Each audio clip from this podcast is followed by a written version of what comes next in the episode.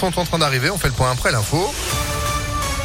Et c'est avec Sandrine Ollier, bonjour. Bonjour Phil, bonjour à tous. À la une, à partir d'aujourd'hui, le masque dans les transports en commun s'est terminé. C'était la dernière grande restriction sanitaire face au Covid. Le ministre de la Santé, Olivier Véran, l'a annoncé mercredi.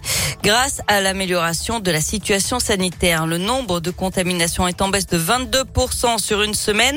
Même chose pour les hospitalisations. Dès aujourd'hui donc, le port du masque n'est plus obligatoire dans le métro, le bus, le train, l'avion et les taxis.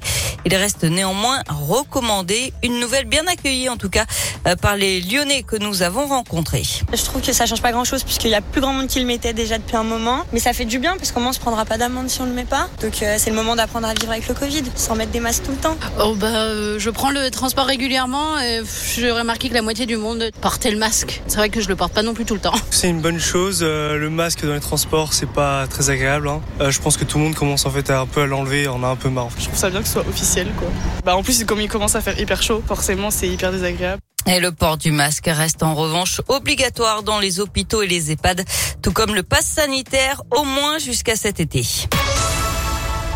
L'affaire des piqûres en soirée, un homme a été interpellé à Lyon avec une seringue et du GBL, un précurseur du GHB. Les faits se sont déroulés vers 3h30 hier matin. Euh, selon France 3, un individu aurait été repéré par la vidéosurveillance d'un bar du 7e arrondissement de Lyon, une seringue dans la main. Selon le parquet, la seringue ne comportait pas d'aiguille. Le jeune homme avait également sa possession du LSD.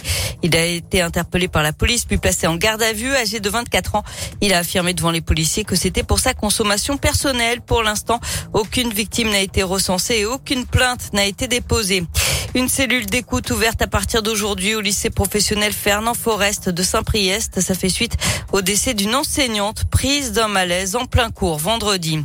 À retenir dans l'actualité en France, qui pour remplacer Jean Castex à Matignon, l'actuel Premier ministre devrait donner sa démission dans la journée. On pourrait connaître son successeur aujourd'hui, peut-être même ce matin. Emmanuel Macron a déjà fait son choix. Il s'agirait d'un profil social, écologique et productif.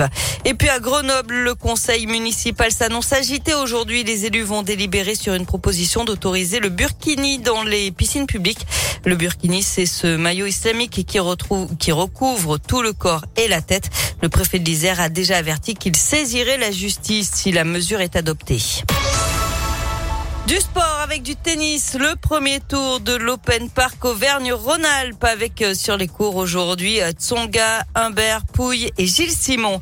Et puis en foot, les trophées UNFP hier soir, les Césars du foot français, c'est Kylian Mbappé qui a été sacré meilleur joueur de Ligue 1. L'ancien entraîneur de l'OL, Bruno Genesio, est récompensé pour la belle saison du Stade Rennais. Quatrième et toujours en course pour la Ligue des Champions et pour euh, le jeu spectaculaire développé par son équipe. Deuxième meilleure attaque de Ligue 1. Merci beaucoup Sandrine pour l'info à retrouver sur impactfm.fr. Vous êtes de retour à 9h. À tout à l'heure. 8h33. Météo